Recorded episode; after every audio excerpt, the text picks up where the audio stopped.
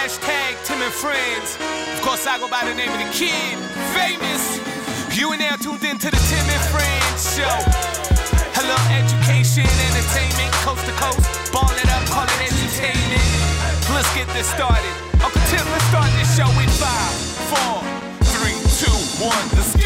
Another condensed version of Tim and Friends with me, Timothy, and our digital producer, Jesse Rubinoff. Jays and Rays, first of a four-game series at the Little Trop of Horrors. Comes your way, six p m Eastern on Sportsnet. First pitch set to fly, six thirty, well, six forty to be exact. We will break down last night's loss, and its lost opportunity, excuse me, mm-hmm. and this all-important series with Joe Siddall, co-host of Blue Jays Central, in First Things First. That's right. Jose Barrios versus J T. Chigua.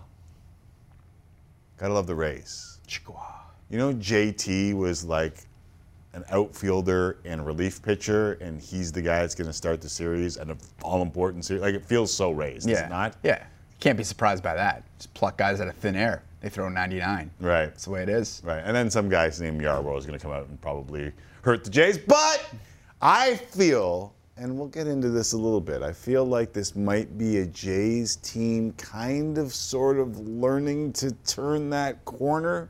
We'll discuss in First Things First. So first out of the show, game day starts right here with Tim and Friends. And with the Jays game on Sportsnet, we shift gears and go hard on everything else. That's right, coast to coast to coast, as N H L camps are open across the country. Ryan Leslie, Dan Murphy, Gene Principe, Sean Reynolds, Sean McKenzie, Kyle Bukauskas, and Eric Engels will all stop by. We'll follow that up with Elliotte Friedman and Jeff Merrick as they kick off their thirty-two Thoughts Ontario tour. Not only that, Canadian men's national soccer team, who captured this country's heart in qualifying, unlike many others before it, is about to play their first game since June as they face Qatar tomorrow in a tune-up for the World Cup. James Sharman is going to stop by as well. We'll discuss the possibilities and some significant injuries to the Canuck kids heading into this little window of two friendlies. And if that weren't enough, week three in the National Football League about to kick off the Steelers and Browns on Thursday Night Football.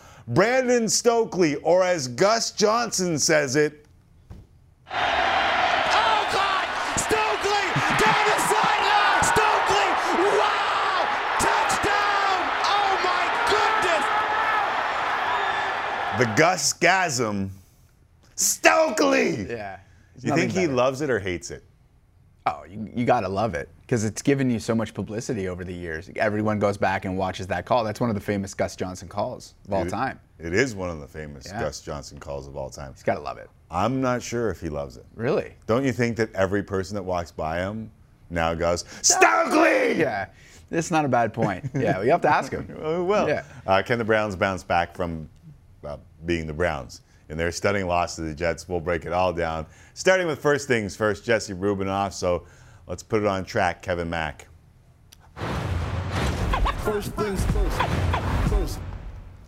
I saw the Tim and Friends, friends of the show, helping you out a little bit with some some names that you could use. Yeah, without some a doubt. Did you see that? Yeah, they've last been, night they've been flowing a little yeah. bit of late. Yeah, it's nice to see. I'm gonna have to sprinkle the uh, the names throughout the openings of these yeah. shows, but I wanted to go uh, Brown specific yeah. on that one. No, fair enough, fair enough. Uh, okay, the Toronto Blue Jays are in Tampa to open up a four-game series with the Rays tonight. The Jays two games up on Tampa for the first wild card spot in the American League entering the series. They did have a chance to make it a three-game lead, but they blew a three nothing lead to the Phillies and lost in extra innings last night. Was that, to me, a wasted opportunity? Another wasted opportunity? I guess like, that's how I should have phrased it. Quote D J Khaled, another one, Jesse? Another one. I hate to go here again, but that, that felt like a game they should have won. And I tried to tell you last week, after failing to close out the Rays in the fifth of their five-game series, that I thought that was a missed opportunity. The Orioles earlier this week, when they had the opportunity to sweep Jordan Romano. I understand it was his first blown save mm-hmm. at home ever. That's a pretty damn good run. Are, are we now a little more concerned about this, Jesse? No, I mean, there were certain things that were involved in the game that may have been concerning, but overall, I still think they're in very good shape here. I mean, obviously, you look at the bullpen, you look at Jimmy Garcia. that's three straight games where he's allowed a run. That's the first time that's happened all season long, so that's a little bit concerning. And Jordan Romano blowing back-to-back save opportunities for the first time uh, ever is also kind of concerning. Uh, but well, it sounds like it's concerning. No, no, but there there were some there were some other things that uh, you know, you didn't have one of your best options in the game for whatever reason, and that's going to be important. And I'm talking about Anthony Bass, not having him pitching last night. And John Schneider said after the fact that they just thought Simber was a better matchup in that particular spot. Are but you suggesting there's more to that? There may be, because it, it seems like when you have someone who has proven to be one of your better relievers, especially in, in high important leverage situations. Sitting on his caboose in the bullpen? Yeah, very weird. Very weird. And so if he's if he's injured, then my level, my personal level of concern would skyrocket. Well, but this is what I'm asking you, homeboy. Is, is there a lack of a killer instinct on this team? Because I want to be honest with you, as I hear you contemplate, maybe even forward your response to this, it kind of sort of feels like the time I was trying to tell you that the Toronto Maple Leafs Uh, having trouble right. holding leads was an, was, issue? A, was an issue, and you kept telling me, ah, but if they win the game, it's not a big deal. And then in the end, it kind of sort of was a big deal for the Toronto Maple Leafs. This lack of a killer instinct, for me, is the difference between really good and great. And I'm not suggesting mm-hmm. that they're not really good. What I'm suggesting to you is, I mean, listen, the bullpen since the All-Star break has been really good. The bullpen in the last six games has an E R A of over eight. Like, there's a lot of ways that you can win games in Major League Baseball. You can blow teams out. You can score a bunch of runs. Sometimes you don't even need the bullpen. And when it seems like the Jays have had a chance to go for the jugular in the last little while, they have failed. And to me, that's concerning. Yeah, I mean, at the end of the day, it is hard to argue because they ended up losing the game. But you just said that it depends what sample size you want to take. And I understand that lately the bullpen has not been good. Yeah, but this is when it matters most. Yeah, this this, is, I, I I'm the dude that's been patient all the time, but it's no longer time for patience. No. This is when you book your trip to the postseason. This is when you earn home field advantage in that wild card, and this is the difference between good and great. You don't want to go to Tropicana Field in the postseason. You don't want to go anywhere if you can avoid it in the postseason, and they can avoid it mm-hmm. by taking home that first wild card. Do you know who the Jays fought? So I looked up Tropicana Field to see what their record was at Tropicana Field, because obviously they're playing this four-game series there, and depending on how this breaks down, they could end up playing a three-game uh-uh. wild card uh-uh. at Tropicana. Uh, lifetime franchise is eighty-five and one twenty-eight at Tropicana Field, fifth worst record of any team the Jays have faced. You know the four other parks ahead of it? I do, but why don't you enlighten us? Well, let's have a look together then. Jesse's seen this. Minute Maid Park. This is concerning. In the playoffs. Yankee Stadium in the playoffs. T-Mobile Park, another place they could end. Seattle. Progressive Field. Guardians. And the first one, Minute Maid Park, is Houston. Correct. And all, all those yeah. in the playoffs, potential teams that they want to play at home yeah. in the postseason. And to do that, they've got to win a few of these games that they could have won. I'm not saying that the team is bad. I'm not saying I hate the bullpen. I'm telling you, and sometimes when, when you're critical of teams, the fans just get upset. Mm-hmm. And I feel like you're defending the team because they're good, and I agree with you. Mm-hmm. But what I'm saying is, to get to the spot where you want to be, which is winning when it matters the most, those are the games that you have to close out. One of them was eleven nothing. They never had a chance. Yeah. Right? Yeah. The final game against the Rays at home in that five-game series was a real chance to put some space between themselves and everybody else. They're still in that first wild card. They still have a little breathing room. They still can get that first wild card. What I'm telling you is, when you get to the postseason and you're facing good teams, you can't give them that kind of breathing room. You, if you get a chance, the best teams put their foot on the throat. I mean, it's hard to argue because they ended up losing the game. Uh, I do have some rather uh, good news. The Mariners, who are playing at this current point in time are actually losing to the Oakland Athletics. So the Blue Jays, despite, despite the loss, uh, the Jays are clearly not the only team sputtering. The Rays have not been playing well as of late. We heard about the Arozarena-Yandy Diaz uh, confrontation. Apparently not, not physical. physical. There was a, a there was a follow-up report. Right. Apparently not physical. And speaking of pooping the bed against te- like Seattle. Yeah. This is two in a row against Oakland. They're losing right now.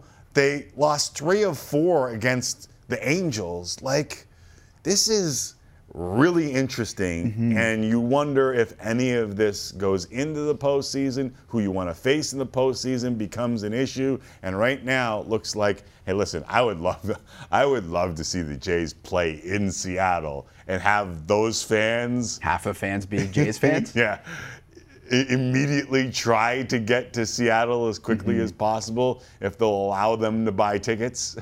As we're hearing, by the way, they're not doing in Detroit anymore. Detroit's yeah. geofencing their tickets. That's the Pistons you're talking yeah. about. Yeah. Yeah. I mean, that's specifically for the Raptors because no. the entire Raptors, it's the whole Raptors crowd. Uh, okay, you want to take a look at the uh, lineup for tonight. Whit Merrifield will be uh, in the lineup tonight. I believe he is playing in uh, left field. Uh, Santiago Espinal out of the lineup. He left the game yesterday with uh, side discomfort and still no Lourdes Gurriel Junior So you see Kevin Biggio will be playing second base. He's in the ninth spot uh, with Merrifield left field. And, yeah, I mean, that's pretty much your lineup. Alejandro Kirk DHing. Uh, super stat or meaningless number when it comes to Whit Merrifield, who appears in your screen there. Mm-hmm. uh, when Whit's in the starting lineup, the Jays are five and seventeen. Uh, since the deal to bring him over to Toronto. When he is not in the starting lineup, that is just a... They're twenty-one and two. That's a damning statistic. I mean, that has to be a super stat. There's no other way around it. And it, you got to think about whether he's going to be on the postseason roster at this point, do you not? They have won fifteen straight games when Whit Merrifield is not in the starting lineup. I mean, he is a very versatile player, that you, but Bradley Zimmer is your defensive center fielder slash pinch runner, right? Yes, he is, despite uh, some people considering what happened last night on the Teoscar Hernandez line out and double up that Zimmer got doubled up on uh, to be a mistake, but he will be the pinch runner. He's the Dalton Pompeo of this year. This wasn't Bryce Harper-esque, though. No.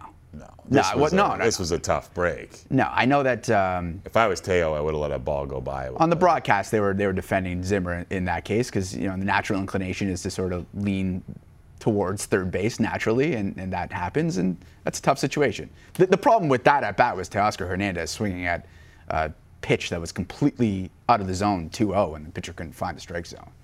That's my beef with that little situation. Did you realize that I just said that? Yes. so, so we I was agree again. About, I was thinking about Zimmer. So we agree yeah, again. Yeah, yeah. I, I, uh, I, I completely agree. I would have let one more ball go by. Yeah. Yeah. Uh, what about Joey Votto being in the stands last we can, night? We can agree again. Joey Votto. What's that? Awesome. Cool guy. Joey Votto was given the Roberto Clemente Award for the Cincinnati Reds, so he showed up for his uh, his presentation, and then he decided to watch the game in the stands. Very so cool. He's got the Pirates Clemente jersey on, shakes hands, kisses babies, uh, gives a check to the Freestone Food Bank, and then just heads up and watches the game. With a, switches the jersey, Barry yeah. Larkin. He went from Saw Clemente that. to Barry Larkin, and then just took pictures, signed autographs, waved like. He for the for as different a dude as he is, like he also seems like an amazing hangout. Yeah, I mean, do you, do you have a particular athlete that I don't know when you were a kid, and because this has got to be so cool, especially for the kids that are in attendance, just seeing Joey Votto like this. If you were in attendance as a kid, do you have one athlete that, if they decided to do this, would just you'd be over the moon? Yeah, my first guy was Walter Payton. Yeah. Period. Just one of those class guys, sweetness. Sweetness, yeah. Uh, so that would probably be my guy. Uh, that's probably a little too far removed. But, yeah, without a doubt, so imagine cool. seeing yeah. uh, a superstar like Joey Votto just walking around. And, the, like, there's a lot of guys, I'm going to be honest with you, that I've met that are professional athletes that wouldn't do that, yeah. right? They wouldn't have the guts to kind of just walk around and not have an entourage separating themselves from the common folk.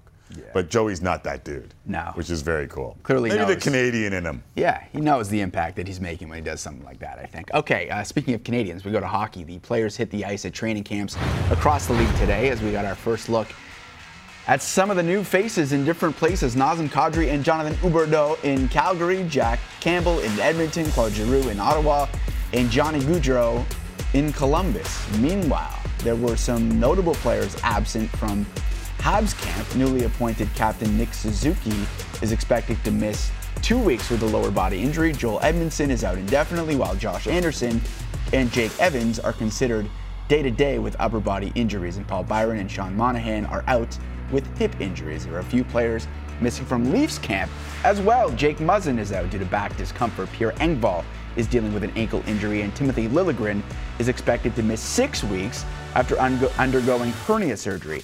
How concerning are these injuries, if at all?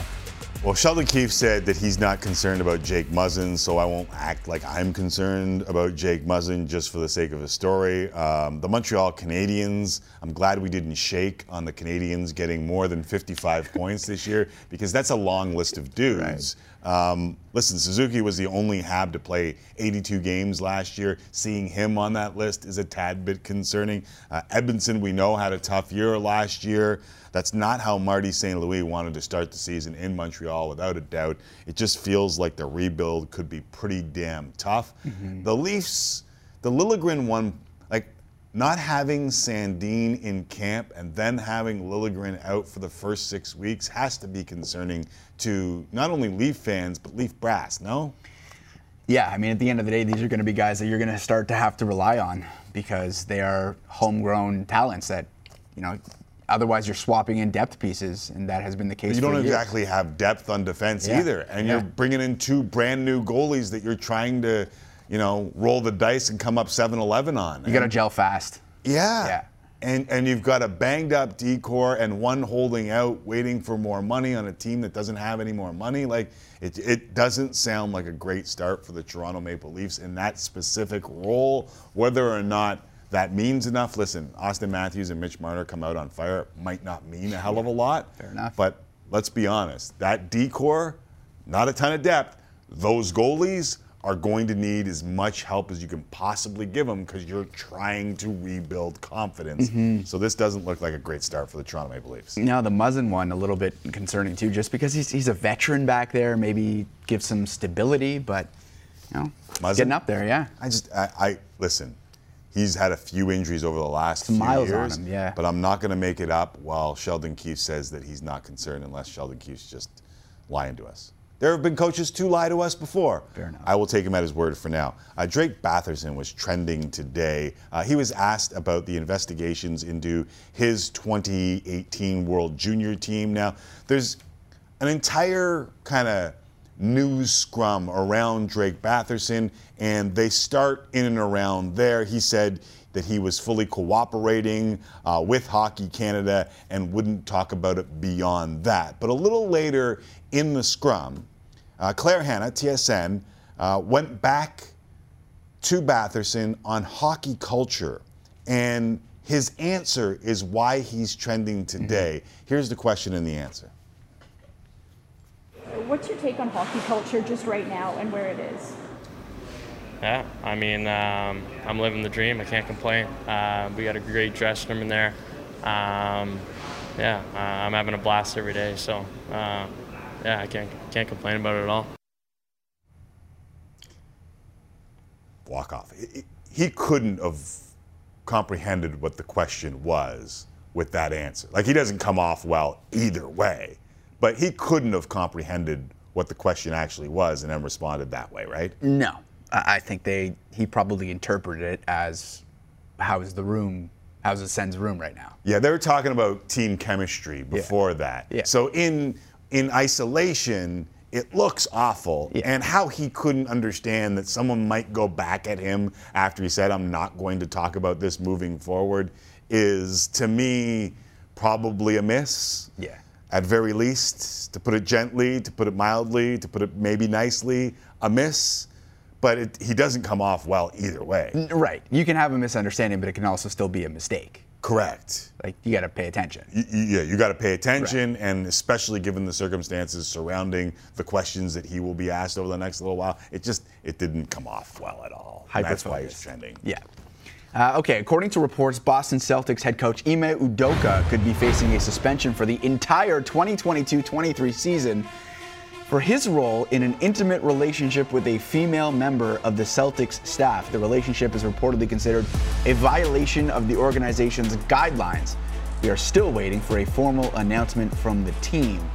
What do you make of this story, Timmy? Well, it's kind of been trickling in over the last, I don't know, Uh, twelve to fifteen hours. Late last night, Adrian Wojnarowski uh, tweets out what was a cryptic message about Bizarre. what was the future yeah. of Ime Udoka in Boston. Uh, we learn a little bit later, Shams Charania is suggesting that it was infidelity and an affair with someone else in the Boston Celtics um, organization. I mean, they're not suspending him for a year because of infidelity. Like, there would be a lot of dudes in trouble in the N B A and be, how all sports mm-hmm. if leagues were suspending guys for cheating, right? Like, the suspension has to be about abuse of power or more. It can't be inf infidelity. Yeah, well, it, it feels like the Boston Celtics would have to be the absolute, like, bastion of morality in sports oh. if that was actually what's happening here. Yeah, then they'd have to go through their entire roster and their entire front right. office and their entire, if it was just infidelity. So it feels like maybe as this story becomes,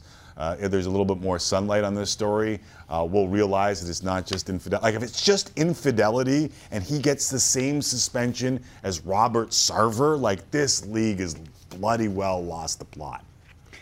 Yeah, I mean, it's hard to argue that. I mean, the the, the only thing that I, I've seen that opinion a lot today, and, and I totally understand it. They're two different entities, though. Sarver was dealt his disciplinary action from the league, and Ime Udoka, it appears, is from the Celtics. So, like I said, uh, unless the Celtics are just, this is pure, um, pur purely a morality play, then, you know.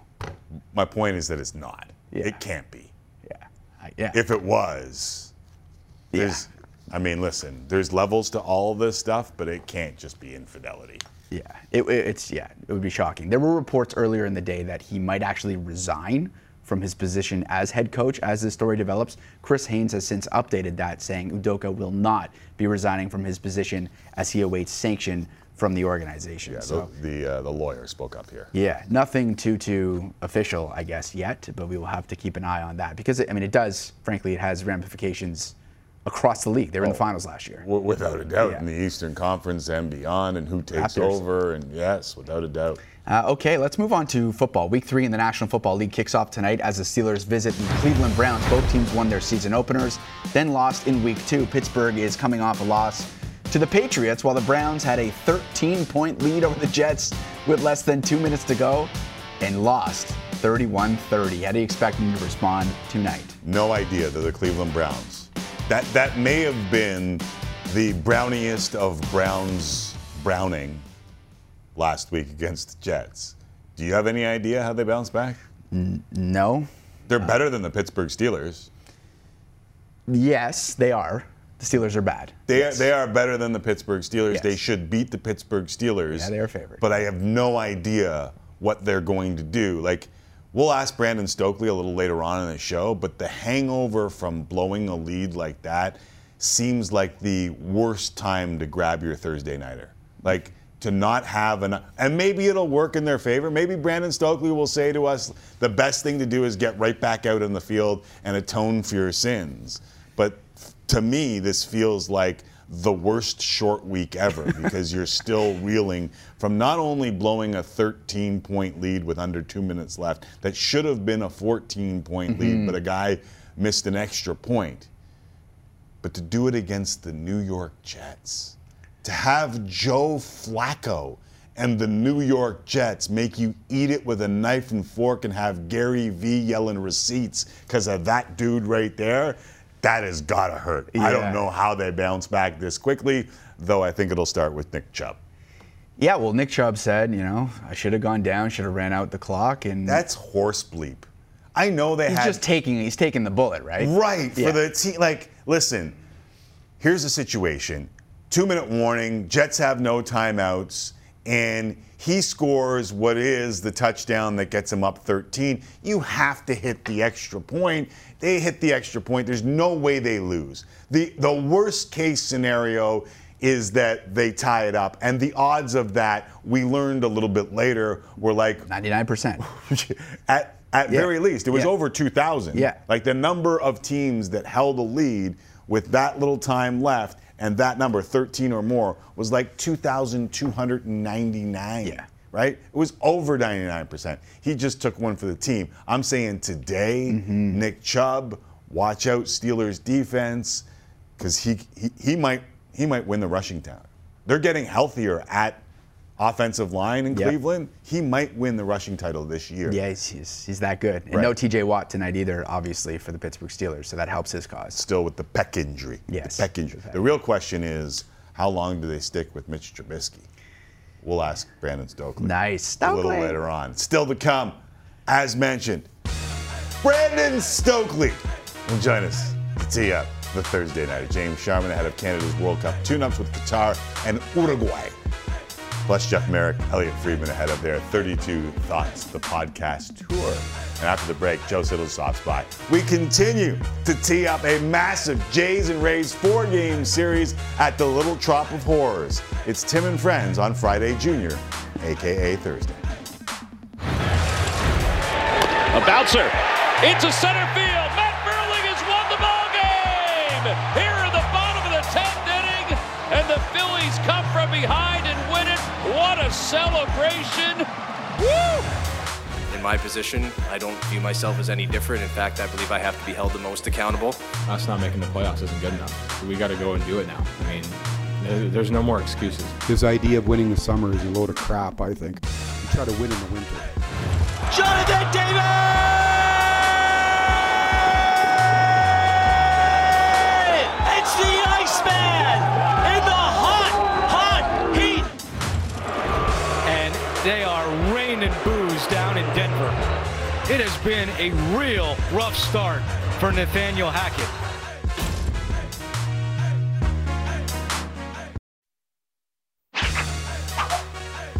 Welcome back, friends. Counting down to Blue Jays Central on Sportsnet, which once again comes your way six p.m. Eastern. Note the special start time, six p.m. Eastern, three Pacific, followed by the Jays and Rays.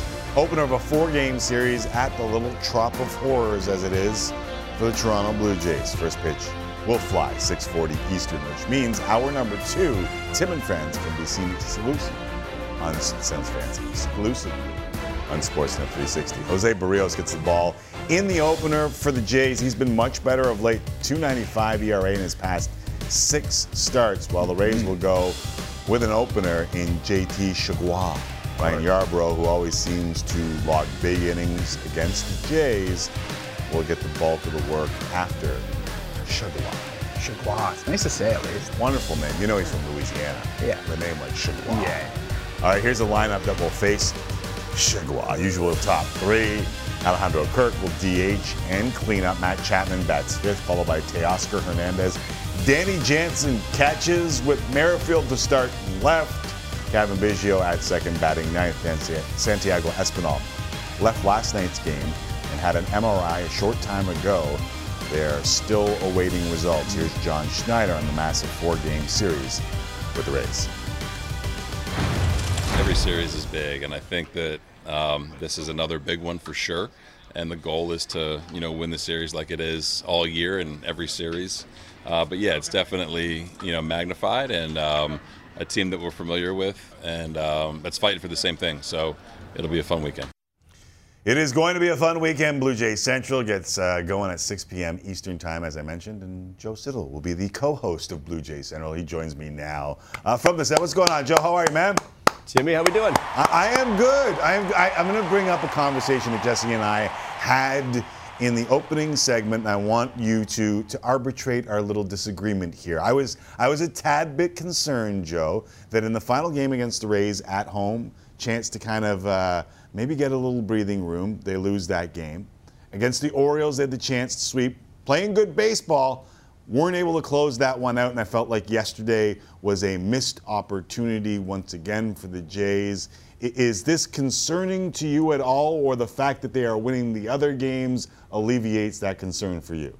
Well, yeah, you're sounding like a fan now, Tim. You can't win all the games. You know, it's mm-hmm. pretty hard to go one sixty-two and oh, but when you put yourself in a good position like the Blue Jays did last night, you feel great about it. And when you're set-up man in Garcia, and then your closer Romano come in and, and a second time in a row and blow a save.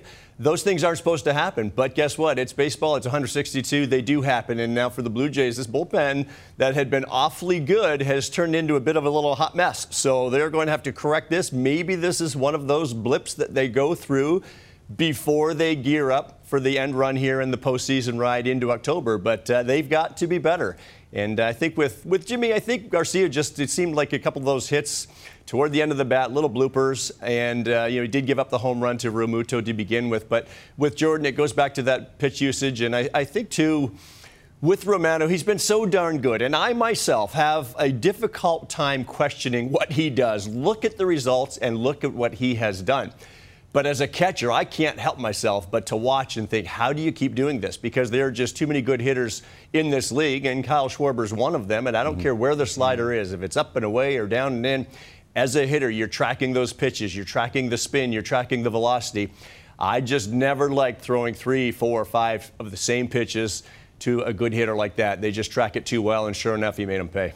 Uh, Jesse is grinning ear to ear. He is very happy with that answer there. I, I, the only question I have, and I, I'm the king of patience over one sixty-two. I'm the king of the ebb and the flow, and we understand you are. That it's one sixty-two. It's confirmed. I just, I wonder if some of this momentum, like this is the time when you need great teams, not good teams, not really good teams, great teams, when they have their opportunities to step on a throat, Joe, they step on the throat. And I wonder if that's part of a learning process. Does that make any more sense and make my argument any more better? You can say no. It makes sense, Tim. But yeah. again, I go back to the fact that you want to get clutch, you want to come up at big times, and all that'll happen in October, or that at least is the plan. Because we know just getting to the tournament in October, it's it's just randomness once you get into the postseason and that whole month of baseball, and the team that kind of has a lot of good things going for them is going to go deep into October. So right now, again, it's part of this six-month process. Okay. If it was that easy and if you never blew a save, there'd be teams like the Blue Jays with one hundred wins already. Like, it just doesn't happen that way. And that is why I think you see so many teams kind of going at it, and here we are looking at the Blue Jays down at Tropicana Field today. Two teams going at it. If you'd have told me that this was going to be the Blue Jays' position at this point in the season when they go down to the Trop, I'd be like, wow, they're ahead of the Rays. Very interesting. A little surprising, I would actually say. So they're in a pretty good spot. I don't, I don't okay. want to say that, you know, it's all set and they're they're straight going to the postseason, but I think you feel pretty good about that. Right. The next, well, the first goal is to get there, but the next goal is, wow, if they could secure home field, because I don't think right. anyone wants to go down to the Trop or go out to Seattle for a three-game series. No, I'm, I'm with you on that. And I was treating it more like a little dress rehearsal here uh, for when you get to that time that matters the most. And, and one of those decisions last night, uh, Anthony Bass. We just heard from John Schneider, who said uh, that Bass is fine and ready to go, and uh, seems to be uh, probably likely to appear in tonight. Are you surprised we didn't see him last night? I'm very surprised that we didn't see him last night. And you look at the situation there in the tenth when Simber came in, and I see a couple lefties were due up, and you think maybe they're going to bunt a runner over, being the home team, just needed the one run. But Simber is better against left-handed batters. He's got the reverse splits, but it's too bad if you're talking about Anthony Bass, your main trade deadline acquisition in terms of relief help, and he's a righty specialist now? Apparently he's a righty specialist now. So I just don't like it. I don't like the the number of balls that are put in play off of Simber. And we saw exactly how that game ended. Wouldn't you know it, with Simber on the mound, it's a ball in play, and it's chopped over the infield, and the game is over. I'll take Anthony Bass any day of the week in that situation with the game on the line. Righty, lefty, ambidextrous, I don't care. He's got the wipeout stuff. The stuff is just better. And I've always had the, I've always held the thought that I lose that game, I use my best guys, and I don't think the best guys were used if Anthony Bass was available last night. Pat Venditti not available out of the bullpen anymore, so we can't go ambidextrous anymore. Uh, all right, so one of the other questions, or one of the other arguments, at least on Twitter last night, do you blame Bradley Zimmer for leaning a little too far off of second base?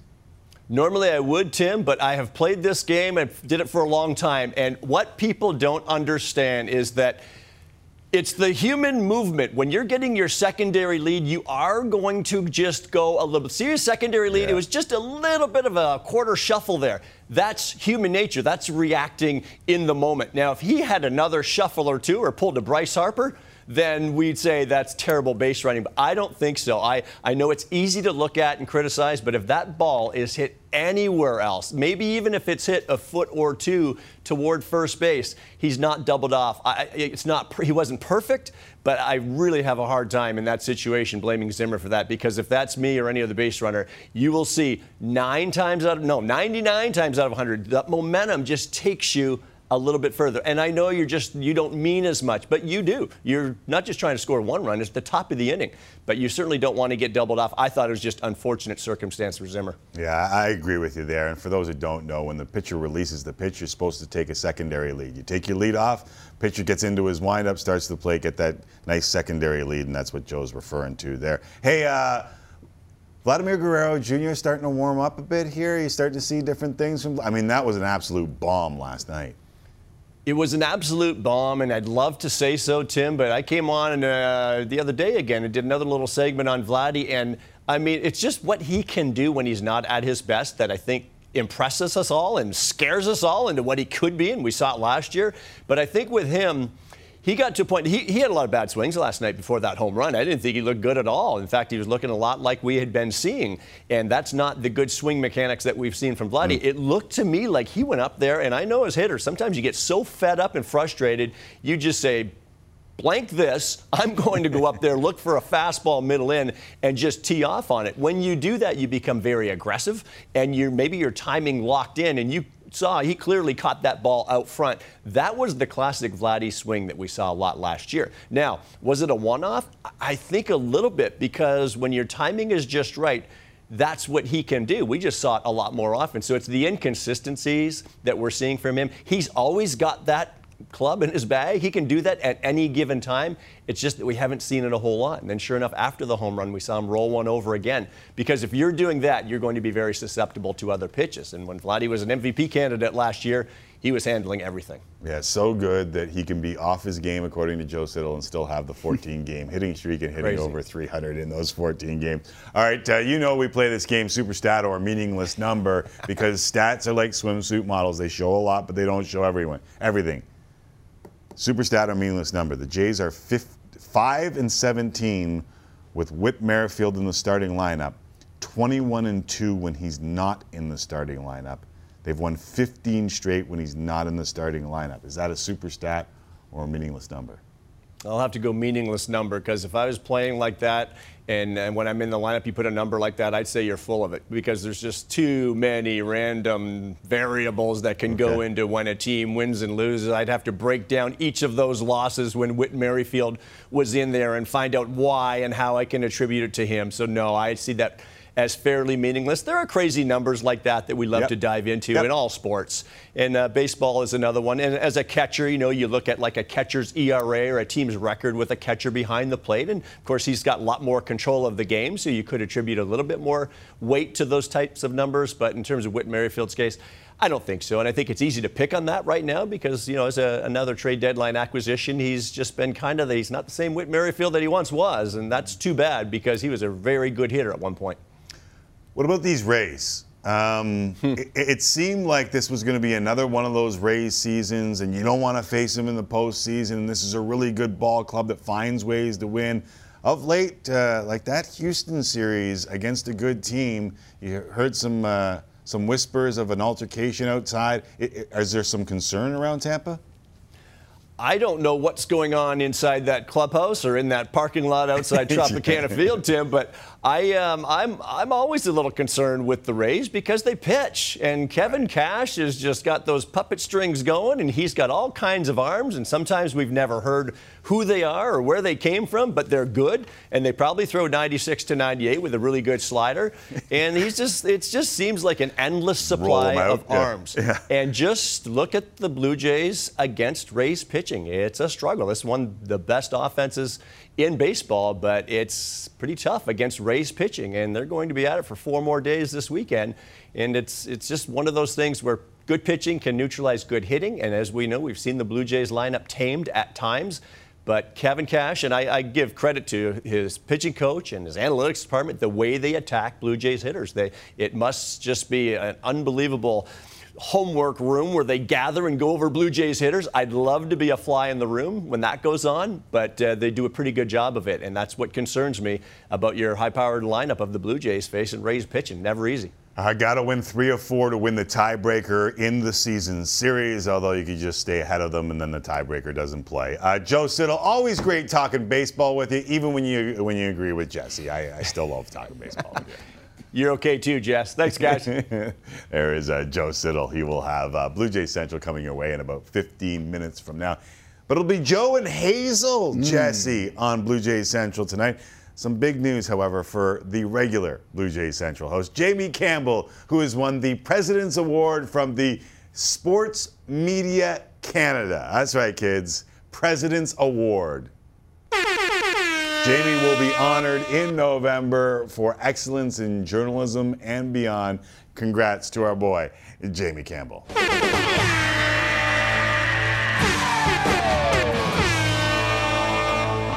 All right, kids, time for a break. We will check in on some afternoon baseball action, including the Mariners in action in Oakland. They couldn't lose to Oakland again, could they? Plus, we'll get to the booth, Buck and Tabby next right here on Tim and Friends as we get you set for an all-important four-game series in Tampa.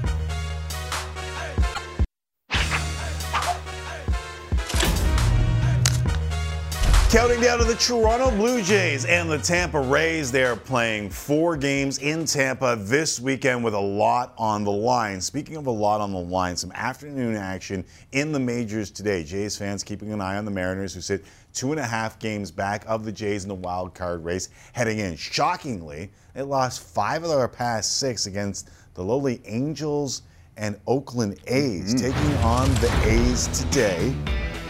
Early going looks good for the Mariners. This is Julio Rodriguez down the line. He's in the second, twenty-first, excuse me, twenty-fourth double of the season. Next bat, Mitch Haniger. You Haniger it, he Banigers it, something like that. It scored two to lead three nothing after one. However, bottom of the frame, Rodriguez, lower back tightness, recurring injury. He leaves the game, and that seems to change things. Bottom three, A's down three nothing, bases loaded. George Kirby facing Stephen Vogt. First pitch swinging down the line, bases clearing, double. We're tied at three. Three batters later, Shane Langoliers.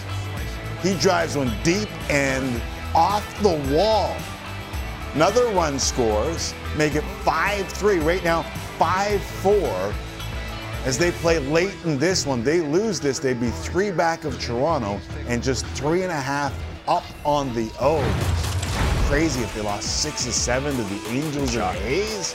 Meanwhile, Cardinals and Padres, bottom of the first. Jerkson Profar, his fifteenth. If it's fair, it's gone. It's fair, it's gone. One nothing San Diego. Pujols continuing his pursuit of seven hundred home runs. First at bat, Albert Pujols crushes it. Doesn't have a launch angle. One hops the wall, and Pujols ends up with a base hit because he can no longer run and would be stranded there. Although he hit it very hard. Right now, it is top of the sixth inning. Padres leading three one.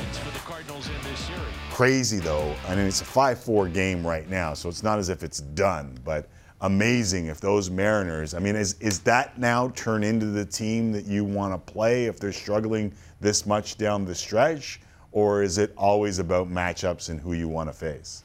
I think it's avoid the Rays at all costs, honestly.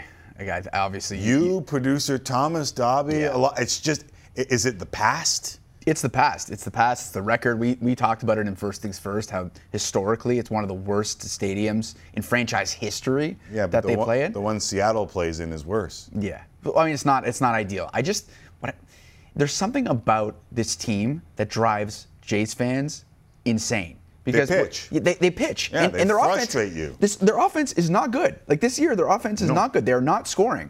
But for whatever reason, they shut you down, and it just becomes infuriating. And I feel like they're just a team that sneaks in there. They don't get a lot of attention. They're the Tampa Bay Rays. They play in Tampa Bay. Not a lot of people go to their games.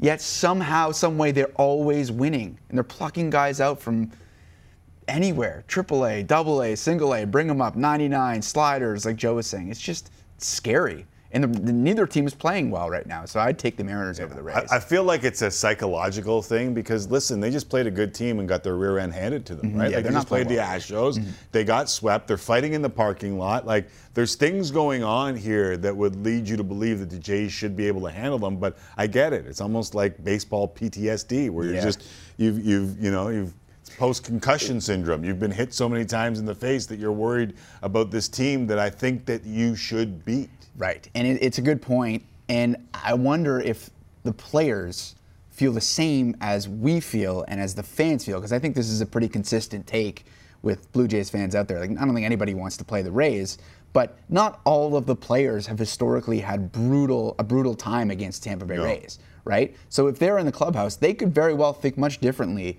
about matching up with the Rays than we do. They might actually want to play the Rays. Uh, I hope That's we weren't counting our chickens before they hatch. Uh, Way to go. The Seattle Mariners have just tied up the game in the top of the sixth. It is five five. That game is available for your viewing pleasure on Sportsnet now as we take a live look. five five, top of the sixth, man on second, one out. Now they're so hot all of a sudden. This is far from over. It is the Oakland A's. We're not going to act like we're mush or something like that. Jesse, I will not do that. There's no way that us sitting yeah. in the studio in Toronto could affect a game in Oakland going on between professional baseball players. Yeah. I'm not that guy. I'm sorry. Uh, fair enough. Don't give me the Bob Nightingale. Um... We were having the conversation earlier about the, the killer instinct. I just want to get to some feedback that we had quickly. With the Jays? Uh, with the Jays, yeah. yeah. And we obviously had the conversation, and then Joe uh, piped in with his opinion. Let's get some of the friends of the show's opinion as well. So uh, Jeff writes in and says, every time I feel good about the Jays, we get a little Dennis Green. They are who we thought they were, implying that uh, things tend to go wrong whenever you feel bad about the Jays. Uh, Doug writes in and says, the Jays are a group of nice guys having fun. I agree they don't have killer instinct. Last night wouldn't happen if they had killer instinct. Now looking at past performance is for losers. It's what you do at the time you need to. Length of season, no all play the same, get better, I think is what he tried to say there. But the point is he doesn't think that they have a killer instinct similar to you. Yeah, I, I don't, uh, I think you're putting a little words in my mouth without the killer instinct. Okay, I think that, clarify that, that's fine. No, I think that what they struggle with is when they have those opportunities, taking care of those opportunities. Because when you get into the postseason, you don't get a lot of them. It's a learning process. Fair it's enough. A young team that has to get there. And I think that's the difference. I don't know if we can determine whether or not they do. I just have concern that they may not be showing that right now. But as Joe said, he doesn't think it matters in one sixty-two so long as you qualify for the tournament. Let's see if they can do it in this series. All right, we'll see if they can do it not only in the series, but to close out the season. There are some big games down the pipe. And it all starts right now. Time to send it to Blue Jays Central on Sportsnet. Hazel May and Joe Siddall standing by. As for us, we'll continue hour number two on Sportsnet three sixty. Jeff Merrick, Elliotte Friedman, James Sharman, Brandon Stokely, all dropping by. Jays on Sportsnet, us on three sixty. Tim and friends, time for Tim and friends. Tim and friends.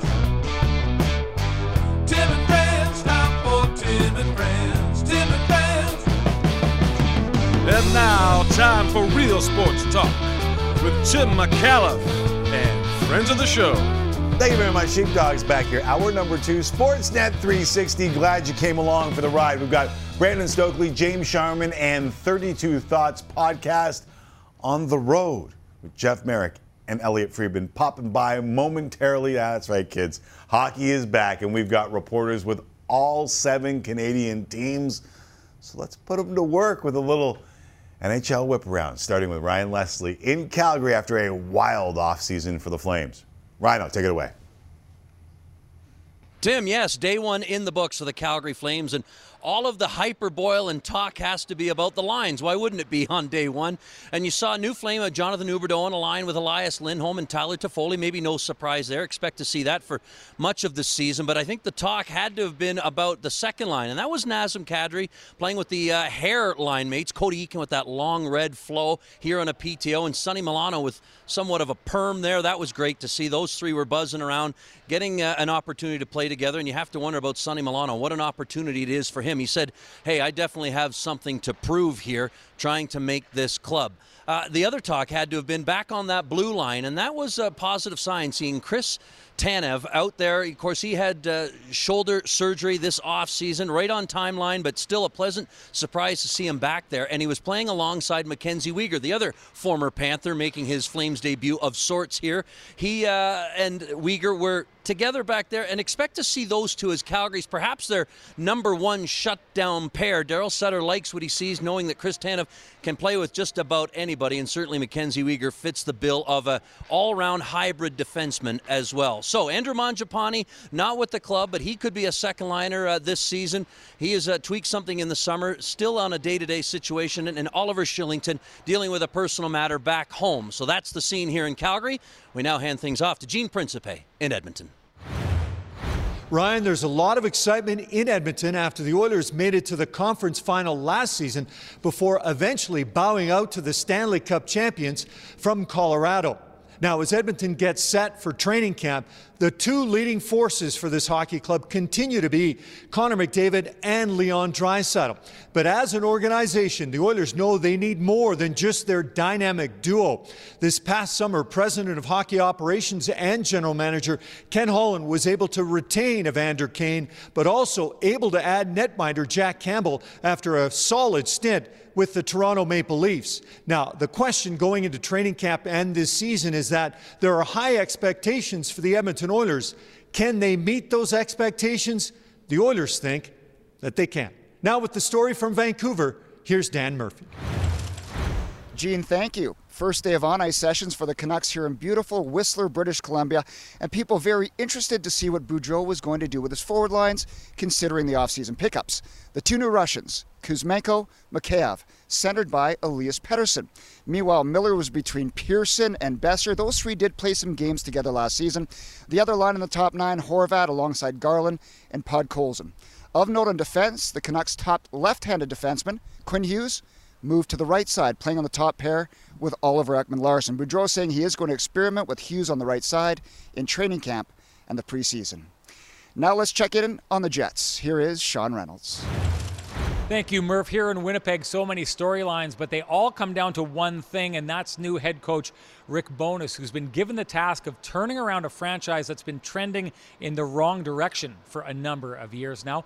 He thinks he can do it because of the talent level on this team. And, of course, he's talking about players like Kyle Connor, who had ninety-three points last season, Mark Scheifele, who remains a point-per-game player, and Connor Hellebuck, who is still in the conversation as one of the best goalies in the league. But all that individual success hasn't translated to team success in the years past, and that has a lot to do with their defensive game. So that becomes job one for Rick Bowness, who started today in this training camp trying to convince his team that keeping the puck out of their own net is just as important as the offense that seems to come so easy to so many of these players. For the story on the Leafs, let's send it to Sean McKenzie in Toronto.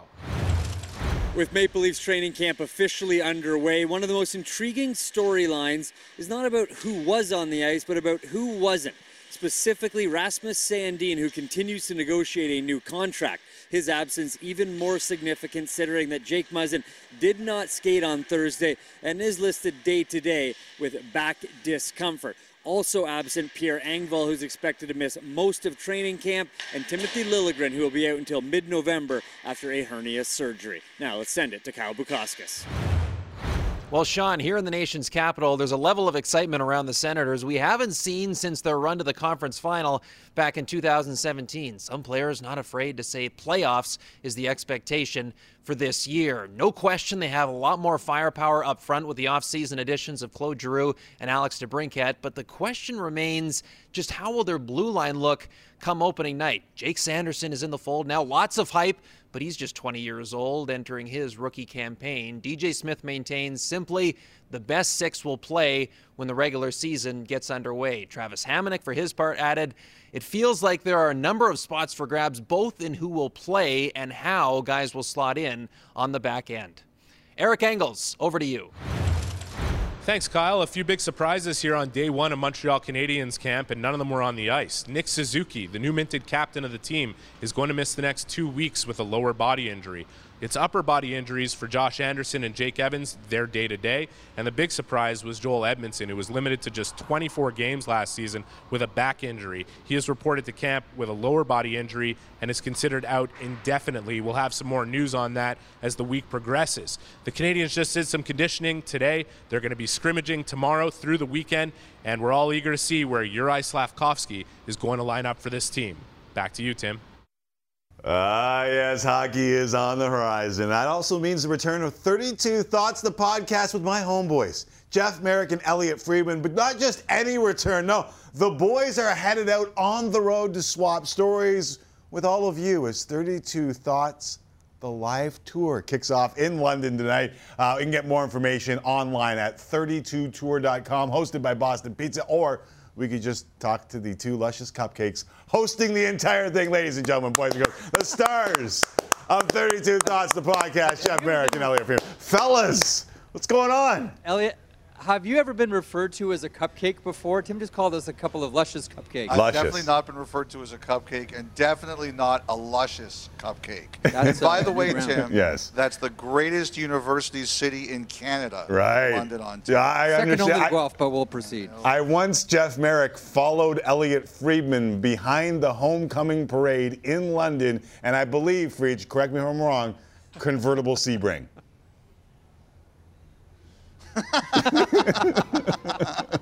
You know, I, I have to tell you, Tim, so I was uh, I was up here a couple weeks ago for uh, a friend's family's party, and I went to the Seeps for ten minutes, and I was like, I have to get out of here. I'm way too old for this crowd. I have to leave this place. uh, understood. Like a, a narc at a biker rally, trying to trying to get some reclaimed glory from back in the old Western years. Uh, you've aged, Elliot. Hello there, fellow kids. Hello there, fellow kids. Uh, this is a lot of work. I know you guys yeah, are pretty much what it was. Yeah, bounce around, but a lot of fun. I hear London already sold out. Kingston, Hamilton too. Folks can still find some tickets online again. thirty-two tour dot com. That's the number thirty-two tour dot com. Uh, any treats along the road, gentlemen? You know, I think actually there's about a dozen or so tickets remaining for Friday's show in Markham, and Ron McLean's going to be there, and Glenn Healy's going to be there as well. Uh, tonight in London, we're doing kind of a, well, we're doing Christine Simpson and the hockey dads. Mm-hmm. So it's Bo Horvat's dad, it's Nick Suzuki's dad, it's Drew Doughty's dad, all people that live in London and, and in the area. Uh, I think we've got Paul Coffey. Paul coming Coffey up on one of these? is also coming up, I dad. believe he's Anthony in Trenton. Stewart in Kingston. Anthony Stewart in uh, Kingston, uh, a hockey dad to a lot of people, Anthony yeah. Stewart. And tonight, because this is a this is a regular podcast night, Tim, we're going to do our live for fr our podcast for Friday will be done live here as part of this one too. So, uh, you know, we're we're excited, uh, we're flattered, and we're excited. Awesome. What, what where'd the idea come from, Jeff? I think this one came from Amel. I think yeah. it was honestly it was a conference. So before and after every podcast, when we're, I mean, Elliot's at his place, Amel's at his place, and I'm at my place, and we sort of just throw it around ideas. And I think Amel just kind of said, "Hey, what do you guys think about the idea of taking this thing on tour?" And the one thing that we've found recently is both of us, and Amel, and I think everybody involved in the property here too, just kind of misses being around people. Yes. Yeah. And being around a room full of people that are, I mean, you feel it, right, Tim? Yep. Like you go to play. It's just nice to be out. You know, I was hosting a, a gala in Stouffville where I live on Saturday in this room full of like three hundred people. Like, it's really nice to be around people once again. So I think, you know, I'm like Elliot. Any chance we got to get out on the road, our spouses are happy to usher us out the door after being home all summer long. Uh, we'll take it because it's just great to be around people again. Yeah, and, and you know, it's, it's funny. Like, you know, I want to say thank you to everybody who's uh, purchased a ticket, and to anyone who will still do so. Um, when my friends and family found out about this, they were like, we wouldn't buy tickets to see you, so we don't understand why anybody would. Uh, so, you know, like it's, it's, but I, I agree with Jeff, um, you know, I, and the other thing too is like, uh, Um, you know, unfortunately, there's going to be no hometown hockey this year, and I thought that show did an unbelievable yeah. job of getting into the communities and representing the the, the great people of, of Sportsnet. And uh, if on a much smaller level, we can do that too, go into some community communities and represent Sportsnet, I think we're really happy to do that. All right, I know they're all at Boston Pizzas. Uh, pizza's pretty good, burger's pretty good, but Elliotte, I know you're all about healthy living. The Wings. Chicken pecan salad is yeah. pretty damn good, so I just wanted to throw that out there for you. Ooh. Are you well, gonna dip, I, I dip will, your beak into that fountain uh, tonight, I will Fried? Definitely eat the chicken pecan salad. I think Mayor's going to have a head of lettuce. That's all he eats anyway. So hey, I uh, wish I had so a head of lettuce. But you know, you got to have wings. Hey, that's pretty Timmy, good, Tim. As, That's as, really as good. someone mentioned to me on my flight, uh, uh, on my flight this weekend, uh, a couple of days ago, coming back from Ottawa, yeah. uh, God only made a few perfect heads. The other ones he covered up with hair, which I thought was really good. I gotta steal that one. All right, I, I know you guys are having uh, some whole grain goodness along the way. Traveling road show, uh, Ottawa, Henderson. How is Vegas and Media Day? I know you got a few interviews there. Uh, what jumped out to you, Jeff?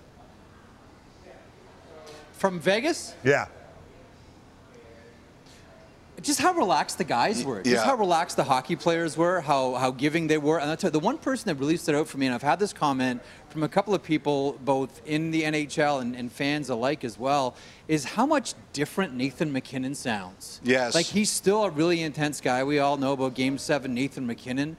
But, you know, we interviewed him almost exactly one year prior to the to the Vegas experience, and he wanted to shut down the entire conversation about his accomplishments. He, in his mind, he had achieved nothing. He kept deferring to players like Crosby and what they've done. And now that him and the Colorado Avalanche, and he has a nice, healthy contract as a reward for it as well, now that the Avalanche have actually won a Stanley Cup, it seems as if he's been sort of unburdened, and he's a lot more, I mean, he's still an intense guy, but he's a lot more relaxed. He's a lot more conversational. He's always been a really honest person, I've found, an honest person to interview Fried. Um, but he just sounds so much more different, like this, like this, you know, five hundred pound piano has been lifted off of his back. That was that was one of the things that really stood out for me. I mean, McDavid was, was, uh, was engaging as well. Um, I thought that Quinn Hughes uh, was exceptional, but to me, the uh, the interview we did with Nathan MacKinnon, to me, that was a, a, a different Nathan MacKinnon that's that's coming into this season. Having said that, he was still the first guy on the ice for the Avalanche this morning, so he's still Mister Intensity in Game Seven. I, I think Crosby's saying, uh, disputing that he was only top ten drunkest and deserved to be yeah. listed in the top five at good. McKinnon's Stanley Cup party. I think that's yeah. what really stood out for me. It's funny. I We did uh, Sidney Crosby uh, talk to him in Chicago when we did the, the Media Day tour, and I saw you guys talking to him too, and he gets accused of being like the typical hockey guy, shut everything down, no personality. But when you're in that setting, you get a different guy, don't you? Well, I think the thing is, like, you know, we're lucky, uh, Tim, in the sense that, you know, being at ho I, like being at Hockey Night now for, for twenty years, mm. you know, he's seen a lot of us. Right. And I think that the one thing about Crosby is I think that, uh, you know, when, when he kind of knows you a little bit or he's been around, like if you watch him do interviews with the Penguins broadcast team, he's very comfortable with them, and he get, and he moves the line of what he's willing to give with the people on the Penguins broadcast probably more than anybody else, mm-hmm. or the people around the Penguins more than anybody else. But, you know, for the people who've kind of been around a little bit, he, he does move that line a bit. And, and we were lucky in that moment. I, I think, obviously, he's a lot more comfortable in his own skin at thirty-five than he was at eighteen with everything he's accomplished. I don't think he's any less hungry than he was. But I, I think sometimes you're just in situations where if he knows the face or he's kind of been around certain people, um, he'll never give away too much, but he's willing to give a little more, including how you know, hammered he was at McKinnon's party. let, me, let me follow up on that really, really quickly. And, oh, by the way, do you know what his name for me was when Colby Armstrong first started working with us? What's that? Colby's like, yeah, I'm working with Jeff Merrick. And he goes, oh, the iDesk guy? That was still see. his name for the iDesk. Yeah. But anyway, further to that point, you know what I wonder about, Sam, with Sidney Crosby, and Elliotte just mentioned this. He's thirty-five years old now. Yeah. Like, I wonder how many of these Pittsburgh players pe right. play, uh, players right now are saying, this is my last contract. And I don't think anyone's trying to wrap up Sidney Crosby's career. He's going to play for as long as Sidney Crosby wants to play. But I wonder if, you know, Malkin re-ups, Letang re-ups, Rust re-ups, uh, Crosby still got three more years. And I wonder if he's saying, like, I'm not, I'm not close to the clubhouse, but I can see it now. Right. And that can't help but change your personality, Tim, I think, even just a little bit. Yeah, you know, Tim, what I was too chicken to point out? You know I was too chicken to point out in Vegas? Crosby's got Crosby's got gray hairs now. All right. That's and a pot, call, pot calling the kettle black. I would not walk down that road, but yes, he is he has become an elder statesman. I do too. In the league, without a doubt. All right. Yeah, but I, I, I'm fifty-two. Like, I should have gray hairs. Right. Uh, before we go on Tim and Friends, we are going to help the fans of the thirty-two Thoughts of Podcast see you guys live in action. For each stop, we're going to reveal a trivia question on our show, which we'll tweet out, and a winner will be picked hmm. out at random. Must be available to get themselves to the live pod at the Boston Pizza location. Travel and accommodation will not be provided. Frankly, I don't make that kind of money. But we will get you tickets. Uh, we tweeted out the first trivia question, and we got a winner. Jane Barada yep. from London has been notified and is headed to the Boston Pizza right now. Jeff, I hear we have a trivia question That's great. for today. What is trivia question number two? Okay. So stop number two is in Markham, and the, uh, the O J H L team in Markham is the Royals. Here's the question. Which NHLer's family owns the Markham Royals? Which team, which family owns and operates the Markham Royals of the O J H L? Is it Quinn Hughes of the Vancouver Canucks? Is it Zach Hyman of the Edmonton Oilers? Or is it Mark Scheifele of the Winnipeg Jets? It's not the Sutters? Which, it's not the, there's your clue. It's not the Sutters from Viking, Alberta. It is not. Which one of those three, which one of those three's family owns and runs the Markham Royals of the O J H L? All right, we'll, we'll tweet that out. You can send your answers at Tim and Friends for your chance to win. Again, they are headed to Markham, Ontario next. Hey, boys, have fun on the roadie. Uh, say hi to the real star of this, Amel Delic, for me, and uh, enjoy the uh, the adopted hometown, Elliotte, of London, Ontario, home of the Western Mustangs. Can't wait, Tim. Very excited. Thank you, bud. Anytime, Frege, Merrick, joining the crew. Love it, and you can see them live if you are in seven different areas. Time for a break. When we come back, Canada's men's soccer team, two friendlies in the next week as they prepare for their first World Cup since eighty-six. A little jacked, to be honest.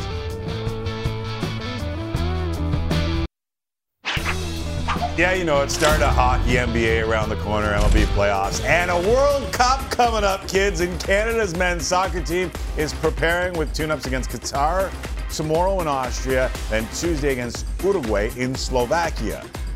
This is the final international window before November in the World Cup. John Herbin saying today that Junior Hoylett will captain Canada tomorrow in the absence of Hateeb Hutchinson, who is hurt. Meantime, Canada's first two opponents at the World Cup, Croatia, Belgium, both in action earlier today mm. in Nations League. So let's have a look.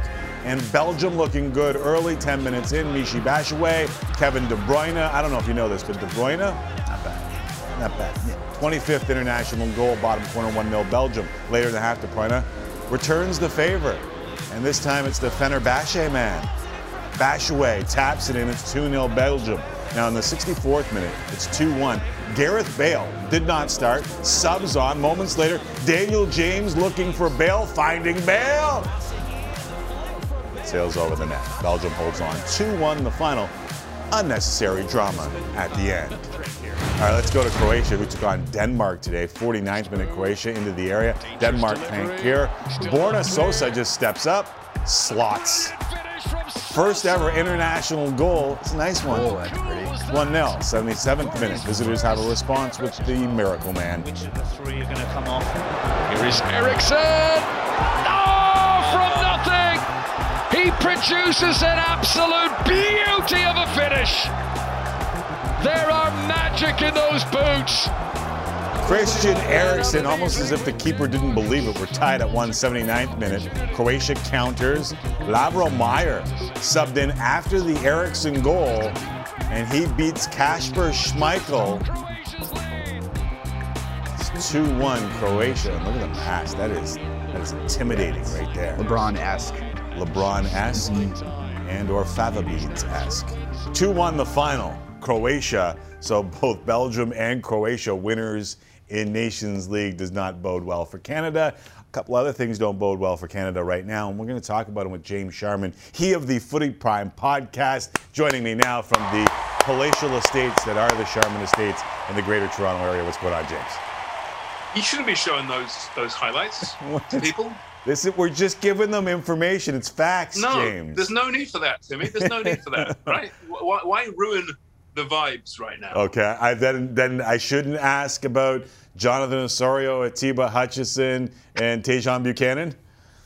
Hey, they could be better off not playing in the World Cup at this point. I mean, if you see the way Belgium's playing right now in Croatia, Morocco's a good team too, right? But I mean, mm-hmm. listen, all, all joking aside, um, listen, Belgium, you're seeing Eden Hazard getting healthy and playing minutes for, for Real Madrid once again. That's terrifying for Canada. You saw De Bruyne there, maybe the best player in world football right now. Um, Lukaku wasn't even playing. Batshuayi right. is number two. He's great. So, yeah, listen, it's, it's going to be the World Cup. It's going to be fun. But, uh, yeah, if, if I'm a Canadian player, it's probably best not to watch too many highlights, even though the, the coaching staff have given them uh, apparently a sixty-four page dossier of each team.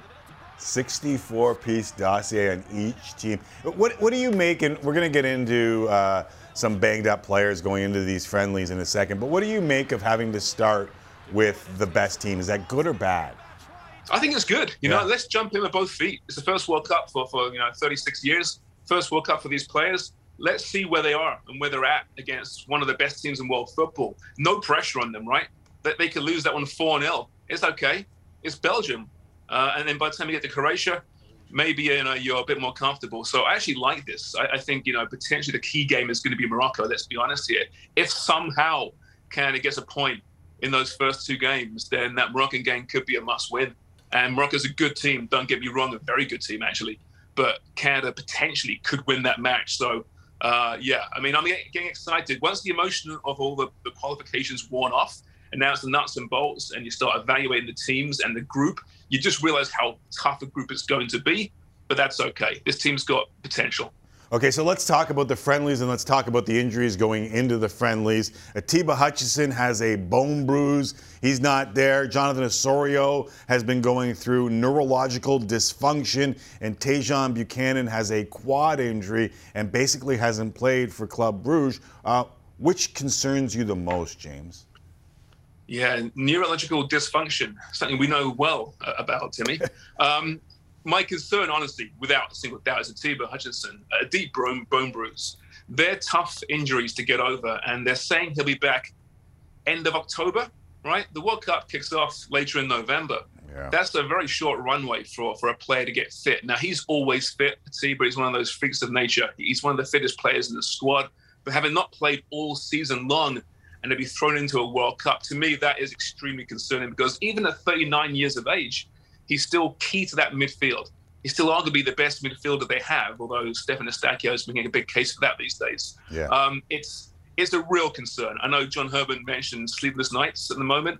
I bet tell you, it's because of him, because of Atiba. You need him healthy. You, you almost need just his presence. And, and we, we researched this a little while ago. If he ends up playing, James, he would be the second oldest uh, non-goalkeeper to play in a World Cup behind just Roger Milla. Like, this would be heartbreak for a guy who has put in the time, who has put in the effort to be Captain Canada, and to not be able to go to the World Cup would, would honestly be heartbreaking to many Canadian fans. It'd be devastating. Yeah. You know, he is the, the one player in that squad that needs to be there just from what he's given to this team over the years. I mean, he's never said no to this team. He thought about retiring a couple of years ago now, but he was convinced to play because of the World Cup and what part he played in this team. So for a team not to make it, I mean, I'd feel so awful for, for the man. I, I really would. Um, but let's be honest, let's take it from purely a footballing standpoint. Canada needs him. You know, yeah. he's still fluid in that midfield. He's still a wonderful player at thirty-nine years of age. Roger Miller, at his age, his last World Cup, he was done, right? He was living on, on the past. Atiba's not living on the past. this team needs that that silkiness and that leadership in midfield. But like you mentioned, um, if he doesn't get there as a player, um, they'll bring him. They have to. He's so important. He's their leader. He's the soul of that squad. But yeah, for someone that's covered him like yourself for a long time, I'd be just devastated for the guy if he didn't make it. Okay, so where there's injuries, there's opportunities. We saw some new names on that list uh, of players who will be in for these friendlies. Who are you most excited to see? Luca Colioso is a really interesting player. He's a teenager. He's just breaking through at Espanyol in La Liga, which is Spain's top division. Um, and they're a very, they're a big team, Espanyol, sharing the city with Barcelona. He's getting more minutes this season. He is the real deal. He's going to be very special and will be part of this team moving forward. Now, he is a dual national. The States want him as well. But John Herman can promise him a World Cup spot, whereas the States can't do that just yet. So the way it works with, with Colioso is um, he can still play friendlies and he won't be cap-tied. He can right. still play three senior games, competitive games, and he wouldn't be cap-tied. So even if he makes the World Cup squad and he plays three games, he could still opt for the States. But listen, let's let's not think about that right now. We've been through that before. He, he's a great talent, a wide player, great pace, such confidence and poise for a youngster. He's someone to watch the next couple of games. Right, you said wide player, uh, just to confirm, just, just for those who may have heard white player. No, wide player. Wide, wide. yeah, yeah. I heard My white. So I was, again, wait a second. No, I got it right. So let, let's let's just focus on the last thing, and that is the unfinished business of a deal for these players who are again playing without a deal because they haven't got one from Canada Soccer. Does this um, like how big a shadow over all this? Are, are you worried that something might not get done here? Well, listen, I'm sure they'll get something done for the World Cup. Will there be a full C B A in place by the World Cup? Maybe not. That that could drag on beyond the World Cup, unfortunately. Um, you know, the, the players that have submitted an offer, Canada Soccer's come back this week with another offer. Things are very quiet right now. They're, they're talking, at least that's a positive sign. Um, listen, there, there's divisions clearly between the players and, and the top brass. There always has been. You hope it gets done in time, but, you know, these are changing times. The players need to realize where Canada Soccer is at financially overall in the big picture, and Canada Soccer needs to realize that keep the players happy and you'll be okay. But at the moment, um, you know, I know players are using the media more so than Canada Soccer to negotiate, I think, in some ways. Mm-hmm. But it will get done eventually. Um, but obviously, something must be done before the World Cup, and I, I, I'm confident something will be done, but it might not be the full C B A. There's a gravy train coming, just don't bleep it up, is what I say to both sides. Honestly. So we hear. So we hear, yeah, yeah. I would hope so. Um, well, you know, it depends who you talk to. Some people say it's not quite what you might think. Corporate Canada isn't quite so jump, so quick to jump on that bandwagon yeah. just yet. Just, just wait till the, the World Cup rolls around, they win one game, and corporate. It happens all the time. Well, honestly, it's reactionary. It's always reactionary, and you can see the train coming. There's another World Cup, by the way, coming in four years, and it's in Canada. Like, there's no way that, with you. yeah, there's no way that corporate Canada does not line up. And if they don't, it'll happen from outside in. I guarantee you it. Uh, James, always great catching up with you. Thanks for doing this. See you guys. Cheers. Uh, Footy Prime podcast, Sharman Proper Pies, mm-hmm. James Sharman, right Class here act. on Tim and Friends. Um, is there breaking news from the Jays who are about to get going with the Rays on a four-game series in yeah, Tampa? There is. Okay. There is. We knew uh, Santiago Espinal was going for an M R I. Yeah, not in the lineup today. Not in the lineup today. He left the game last night. We do now know that Espinal has been placed on the ten-day I L with left oblique strain. Mm. Otto Lopez, recalled, will be active tonight. So we have our answer as to what happened to Santiago Espinal and what it means moving forward, at least for the next ten days. This is probably not the time where I read that stat about Whit Merrifield, right? Yeah, probably not. Okay. Yeah, just a stat, right? It's just a stat, not a big deal. It's a meaningless number, according that, to Joe Siddall. That's what Joe Siddall told us. Uh, that game about to get underway on Sportsnet and Sportsnet now. It is the Jays and the Rays' first pitch to fly around six forty Eastern time, three forty on the west side. Coming up from footy to football, Browns and Steelers on tap Thursday Night Football. We will chop it up with former N F L receiver Brandon Stokely when we come back on Tim and Friends.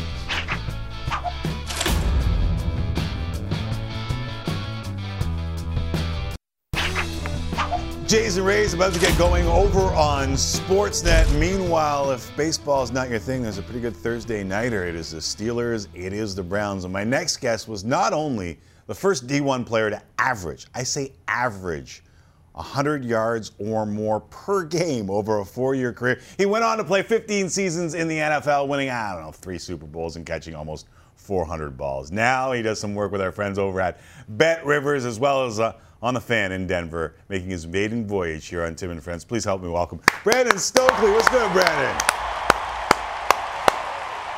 Thank you. Uh, any anytime. I, I uh, Jesse and I were talking about this, and I rifled off a pretty damn good career. And yet, when I hear the name, when I say the name, um, all I hear is Gus Johnson yelling Stokely. Do you hate or love the Gus Johnson, Kyle Orton, eighty-seven-yard catch and run? I absolutely love it. I mean, Gus Johnson made that play. Uh, a lot of people still talk about it. That's how they remember me, from the tip ball to open that season up, uh, just being in the right place, right time. Look, I mean, if you if you make a play like that, or a part of a play like that, I was just it was just lucky, right? I didn't really do anything special. Uh, how could you not love it and enjoy it? And so that's where I'm at. Uh, I don't have many great things that, you know, I still do or still hear about. Most things are negative, especially doing sports radio. So when people bring that up, it's awesome. Uh, we called it the Gusgasm back in the day. For those who may not remember or may have forgotten, uh, let's relive it now that Brandon said that he doesn't mind it. Orton pumps again to the sideline, batted off. Oh God! Stokely down the sideline. Can he catch him? Stokely! Wow! Touchdown, Denver! Unbelievable! Oh my goodness! What a play! Right place, right time. Brandon Stokely, incredible. So people don't yell at you Stokely all the time. No, unfortunately. I would love it if they did, though. But they don't. Uh, Thursday night, one of the great rivalries in all of the league, Steelers-Browns from Cleveland. Um, I mean, Mike Tomlin is twenty-four six and one all-time versus the I, – is it a rivalry if, if Mike Tomlin is twenty-four six and one all-time against the Browns? That's a good question. Um, you know, they, they've owned them. But I, I think right now, you know, the, the it's becoming a little bit more even here uh, with, with – Ben Roethlisberger not being the quarterback. You look at Cleveland, what they've been able to do here the last couple of years. So, yeah, it's it's a rivalry. You look, I played in that division, played against those yeah. teams twice. All those games, um, except back in the day, except Cincy, all those games were rivalry games. I, I thought last week, uh, speaking of old school Browns, it was the browniest of the Browns Browning. And, like, part of me feels like chomping at the bit to get out there, but do you expect a hangover after blowing a thirteen-point lead with less than two minutes remaining against the Jets? That's just devastating. You, you got a chance to um, go two and oh there, and you just fall apart. I mean, how does that happen? Uh, you just can't happen, especially against the Jets. You're talking about the Jets' offense. Um, you know, I, I think it's a good thing to get back out on the football field quickly and uh, get back out there and try to get rid of that feeling uh, of just giving that game away. And that's what they did. They just gave it away. Uh, so uh, I think it's a good thing to be back out there quickly. And we'll see. You know, some teams are able to get over it. Some teams it just lingers. Let's see how Kevin Stefanski and the Browns do. Hey, one of the things that I loved about your eighty-seven-yard catch and run was you had the wherewithal to run along the goal line and waste some time as the clock was ticking under fifteen seconds left. Some suggested that Nick Chubb needed to go down at the one on his third touchdown with under two minutes left. He said, I should have gone down at the one. Um, Jets out of timeouts. Do you agree? Look, I mean, normally, yes, I would agree with them. Uh, but you're going up by thirteen. You kick the extra point. I mean, if you get the kick or miss a dang extra point, you go up by fourteen. You know, that, that should be good enough. No timeouts. And it wasn't like the first down was at the five or six-yard line. It was at the one and a half, two yard line. So how do you go down with getting the first down and still, you know, not scoring a touchdown? Really hard thing to do. He scored the touchdown to go up two scores against the Jets. Hey, defense, how about stop them? How about not giving up a you know, a bomb on the second play of the drive and, and just blowing the covers. How about that? How about recovering an onside kick? Nick Chubb is the least of the worries. He was fine. He, you know, he he's a pro. He's taking it on himself, but that's not on him, man. That's on that defense uh, for blowing that, and the special teams for not recovering the onside kick, and the defense giving up another touchdown. Yeah, I couldn't agree more. I, I, you mentioned the the Ravens, and when you played with the Ravens and you were in that division with the Steelers, I mean, to me, that might be the best rivalry in the history of football. What was it like playing in those games? Oh, it was tough. It was really – I didn't know anything about it. You know, Baltimore Ravens were, you know, his, right, his new franchise at the time, and um, it just kind of happened. And those football games, I think it was old Three River Stadium or something like that on that turf, uh, and it was hot. Uh, they were re- always had really good defenses, and then it, it's just it's just the blue collar nature of both of those football teams. Great organizations, well-run organizations. They have continuity and consistency, and it just shows. And, they, and both those teams don't like each other, and they're always really good. I mean, you, you're talking about just always some epic, epic battles, uh, and they were fun to play in back in the day. Were they really fun to play in, Brandon? Well, I mean, I don't know. Oh, you know, I got hit a lot. I didn't catch a lot of passes, so maybe it wasn't that much fun. As time is going on, I forgot. Like, it was probably more miserable than fun. You're probably right. But, but I, listen, I, I, the heated rivalry makes the game. I, I absolutely love it. Before we let you go, I know you're doing work in Denver these days, and I was telling anyone who would listen before the season started that I was high on the Broncos and that people were sleeping on the Broncos. Now, well, how high is the heat on Nathaniel Hackett's seat just two games in and about to play in a Sunday nighter? As hot as it can get, you know, for two games. It's been an absolute disaster. Didn't think it could get worse after that primetime Monday night opener against Seattle, and then it did get worse. But a lot of people didn't see that Houston game, thank goodness. Everyone's going to be watching again Sunday night against the San Francisco forty-niners. So, and he, you got you also got to remember the Broncos have a new owner here. They got a new ownership group, and, and they're not the ones that hired Nathaniel Hackett. Their first glimpse of him has been the last two weeks, and it's been an embarrassment. Imagine spending four and a half billion dollars, and this is what you're watching. Uh, expectations were extremely high, like you said, around the country. Uh, and and so far, it just hasn't been good enough. It's been incompetent. And so, uh, look, he's a young football coach. He's got a lot going on, but you got to get that stuff fixed out. I would be upset if I was coaching my Pop Warner team and stuff like that was happening. It cannot happen in the N F L. And we'll see Sunday night if they got it corrected. Obviously, they know they got things they need to fix and correct. And we'll see Sunday night if those things are, are corrected. It, it, no one expects it to be perfect. It's going to be it, – it is tough. You're going to have some mistakes, but they've had way, way too many mistakes, uh, penalties. Um, that you just can't win football games like that in the N F L. So Sunday's going to be another test, and I know the whole country's going to be watching again to see if Nathaniel Hackett, you know, gets stuff fixed or if he keeps screwing things up. Hey, listen, my hairline suggests that I've been around for a long time, and I have been around for a long time. But there, there's never been a coach to get fired like three, four games into his first season. Like, that just doesn't happen. Could, could that happen here? I want to say no, right. um, because this ownership group is, is, you know, they're not hotheads, right? Uh, but at the time, look, like I said, we didn't think it could get worse after week one, and it did. It got way worse in week two. If the trend continues, I don't know how you just continue to watch what you watch. Broncos country over here was not happy. I mean, they were booing. They were counting down the play clock because of all the delayed game uh, penalties that the Broncos were getting. They weren't getting the plays in on time. There you go. Counting it down. Um, uh, too many men on the field, not enough men on the field. I mean, it's been an absolute yeah. complete disaster. I would be upset if my Pop Warner team was doing that, and you just can't do it in the N F L. I don't think it's going to happen. I hope it doesn't happen, uh, but if it continues this way, I, I wouldn't be shocked. It's crazy. By the way, full, like, uh, we, we give out horns here, and, like, the Denver fans counting down mm-hmm. the play clock may have been, like, the quickest adjustment I've seen from a fan base ever. Kudos for them for that. It was awesome. Hey, thanks for doing this. Really appreciate you dropping by and talking a little football with us. Thanks for having me. Anytime. I loved it. Had a, had a, had a blast doing it. Uh, best of luck, and thanks for having me. Awesome. Anytime. Brandon Stokely. Stokely! Right here on Tim and Friends.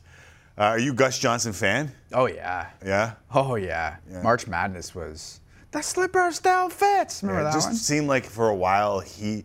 it was like a Gus, you know, red zone alert? Yeah. It was just Gus Johnson alert. He yes. had the luckiest draw on games. He kept getting the best games. That was one of them. I remember back in the day we used to just call it Gus Johnson alert. What game is he calling? Because that's going to be the game of the week, even if it wasn't yeah, the game of the week. He made things exciting, even when they weren't.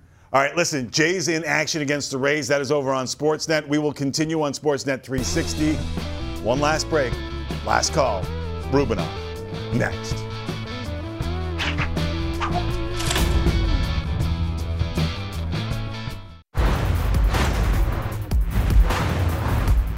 We conclude another edition of Tim and Friends with Last Call. And Jesse Rubinoff, my friend, take it away. Let's do it up. Uh, Canada got off to a good start at the FIBA yes, Women's World Cup with a win over Serbia last night. Kayla Alexander led the way with thirteen points and seven rebounds. Canada next faces France tomorrow at four a m Eastern on Sportsnet. Were you encouraged by what you saw last night? Oh, without a doubt. There was less pressure on this team, and you could see it. I think.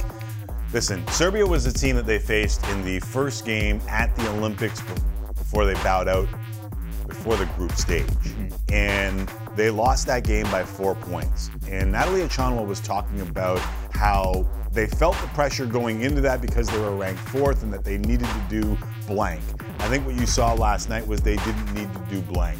They, they were relaxed. It was a hectic game. Serbia plays this crazy pressure style game, and Canada basically were in control for most of it. I mean, Serbia made their runs, but they were in control. Now listen, it's going to get tougher over the next little bit here. You've got France still, you've got Japan still, and you've got the host Australia. It, it's not going to be easy for this team, but if you were watching last night and you were looking for a good start, you got it. That's, that's what you saw from Canada, and it was a little bit of everybody. They went deep in the bench. Uh, Leticia Amaher had a good game. Kia Nurse in limited minutes had a good game. You mentioned Kayla Alexander. Near Fields was good. Like, there were a lot of people contributing to what the women were doing last yeah. night. I would say that's a really good start for Canada, and we'll see as they go along here on the Women's World Cup. Live on Sportsnet. Nice. Certainly what you want to see. Okay, staying with basketball, Kawhi Leonard has been cleared to fully participate in Clippers training camp, which opens Tuesday in Las Vegas. Although the team says they will take a cautious approach with their star forward. Kawhi missed all of last season, recovering from a torn A C L. It's been almost five hundred days Crazy. since we've seen him in an N B A game, and he's fallen to twelfth in E S P N's player rankings. Do you think he can get back to being a top five player in the N B A? My brain says yes, my gut says no. Interesting. I, I feel like he's had The, the greatest um, precursor to an injury is a previous injury. And he's just had so many injuries. This is the reason why he was available to the Toronto Raptors. And this is the reason why he hasn't been able to play in L A and get them to where a lot of people, like, think of Steve Ballmer when they introduced Paul George and Kawhi Leonard mm-hmm. and what they've done since. Like, it has been a letdown. I, I don't know if he'll ever get back to the level that he was when he left the Toronto Raptors. And it's a shame because when healthy, when consistent, one of the best players in the league, bar none. No question. But we haven't seen that guy for a long time, and it's going to be, it's going to take at least fifty games for me to trust that he can do that again. Yeah. Oh, just thinking back to the championship. If run. They ran it back. Get to your, like, he was the king of get to your spot and score. Just took over. Ah, hopefully he can get back to that kind of Kawhi. It was fun to watch. Uh, let's go to golf, the President's uh, Cup. I don't mind it if he's in another city. Yeah, it's a different conference, dude. It's all good. Um, President's Cup got underway today with five foursome matches, two-man teams competing in alternate shot format. The U S won each of the first three matches and looked like they might sweep the day, but the international team rallied late. Oh, really? As Siwoo Kim and Cam Davis beat Scottie Scheffler, world number one, and Sam Burns. And in the last match of the day, Canada's Taylor Pendrith and his partner Mito Pereira were all square on the eighteenth hole with Tony Finau and Max Homa, but the Americans pulled out the win to take a four one lead. Today is the first day of fall, so is your golf season over? My golf season never started. I golfed really, once eh? this year. One time this year. We gotta change that in twenty twenty-three. Oh, it That's is, rough. It's almost depressing, but ever since I, I had kids, the number went down, and then now my kid plays baseball mm-hmm. in the summer, and I got to get him to all those games and do that thing, I don't know, called work. This show is not good for the golf game. Not the conducive. Timing of this show is not conducive to golfing. No, not at all. But we got to get you out more. How many times did you play this summer? Yeah, I just want to follow up on the President's Cup. Uh, the international team is down four one. They led after just three of eighty-three holes played today and somehow got a full point out of it. So, could have been worse. Yeah, much worse. Could have been worse. It will be. Though. Yeah, you think so, eh? Yeah, I'm with you. Um, how many times did you play this summer? Uh, a lot, but I haven't played in a month. Back, hip, bothering me. Your neck, your back? Yeah, okay. All right. one one nice. In Tampa if you want to flip over Jays and Rays. Coming up, Red Sox, Yankees, D-backs, Dodgers.